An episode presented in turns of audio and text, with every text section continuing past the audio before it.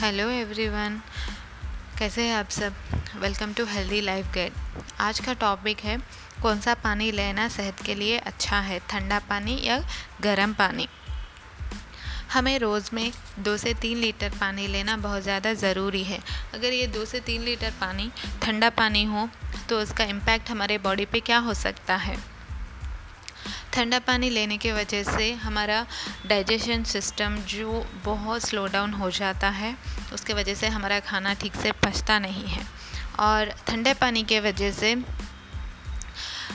हमारा जो नाजल म्यूकस है, वो तिक हो जाता है। उसके वजह से हमें ब्रीथिंग प्रॉब्लम्स हो जाते हैं। जब हम एक गर्म पानी लेते हैं, ऐसे सारे म्यूकस वाले इश्यूज़ नहीं होते हैं और हमें कोई ब्रीथिंग प्रॉब्लम्स नहीं होते हैं।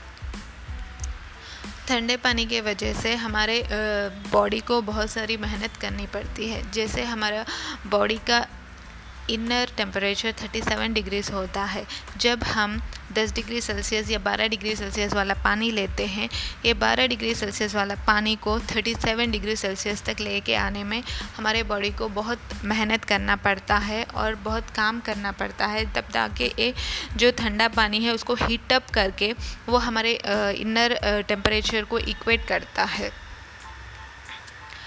अगर हम आ, कोल्ड वाटर के वजह से माइग्रेन प्रॉब्लम और बढ़ जाता है। जैसे आपको ऑलरेडी माइग्रेन प्रॉब्लम हो, जब आप कोल्ड वाटर लेते हैं, वो जाके डायरेक्टली हेड में जो भी नर्व्स है, उसको ट्रिगर करता है माइग्रेन बिल्डअप कर जाता है इंस्टेंटली जो लोगों को एकलेजिया एकलेजिया कंडीशन हो। जैसे जब आप कुछ खाते हैं, जो हमारा फ़ूड ट्यूब है, वो ऑलरेडी बहुत डैमेज हो जाता है एक कोल्ड वाटर लेने के वजह से। जो लोग कोल्ड वाटर लेते हैं, उनमें एकलेजिया प्रॉब्लम और ज़्यादा हो जाता है। बहुत सारे एंशंट कल्चर्स में अपना हेवी मील्स के साथ गर्म पानी ही लेते हैं। जब हम हेवी मील्स के साथ ठंडा पानी या ठंडे कोल्ड ड्रिंक्स लेते हैं जब हमारे बॉडी वो ठंडे पानी को हीट अप करने में ही ए, अपना काम करता है और खाने को पचाना बाजू रख देता है। इसके वजह से हमें इम्बैलेंस और गैस्ट्रिक प्रॉब्लम्स आ जाते हैं। बहुत सारे लोग ये सोचते हैं कि गर्मियों में ठंडा पानी लेने की वजह से हमारा जो बॉडी है बहुत कूल हो जाता है। ऐसा कुछ नहीं होता है। उल्टा हमें डिहाइड्रेशन का प्रॉब्लम हो जाता है इसके वजह से। जब हम ठंडा पानी लेते हैं बहुत कम आ, मात्रा में लेते हैं इसके वजह से हमारे जो बॉडी है ना वो उसे गर्म करने में आ, लगता है और हमें डिहाइड्रेशन प्रॉब्लम्स हो जाते हैं।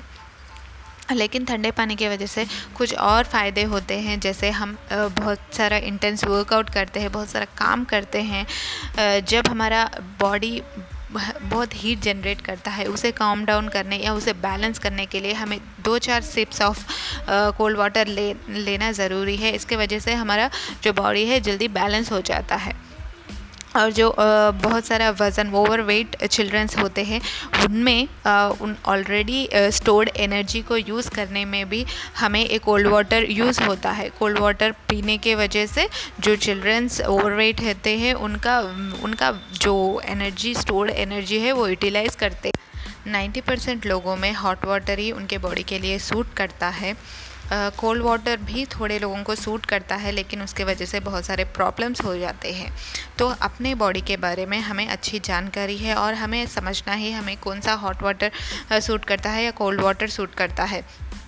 हमें सिचुएशन के हिसाब से हमें हॉट वाटर कभी हॉट वाटर लेना है, कभी कोल्ड वाटर लेना है। जैसे हॉट वाटर लेते हैं, हमें डाइजेशन इम्प्रूव होता है, हमारा सर्कुलेशन जो भी पानी सर्कुलेट करके उसमें जो टॉक्सिन्स है, उसको निकाल देते हैं। और जब हम हेवी मील्स लेते हैं, उसके बाद हॉट वाटर लेने की वजह से डाइजेशन ठीक होता है, हमें गैस प्रॉब्लम्स नहीं होते हैं, और बहुत सारे इश्यूज़ नहीं होते हैं। और ये हॉट वाटर बहुत अपने बॉडी को एक्टिवेट करता है, और ये एनर्जी को एनर्जी को डेवलप करके हमें इंस्टेंट एनर्जी और एक्टिवनेस क्रिएट करता है। जब कोल्ड वाटर लेते हैं वो जब हम हद से ज़्यादा काम करते हैं वर्कआउट करते हैं, वो टाइम पे हमारी बॉडी बहुत हीट हो जाता है। उसके कॉम डाउन करने के लिए हमें कोल्ड वाटर लेना पड़ता है। ये दो तीन सिप लेने की वजह से कुछ ज़्यादा प्रॉब्लम नहीं होता है और हमें बहुत कम मात्रा में कोल्ड वाटर लेना है। अदरवाइज़ इसकी वजह से हमें ब्रीथिंग प्रॉब्लम्स और सर्दी, ज़ुकाम ऐसे प्रॉब्लम्स हो जाते हैं।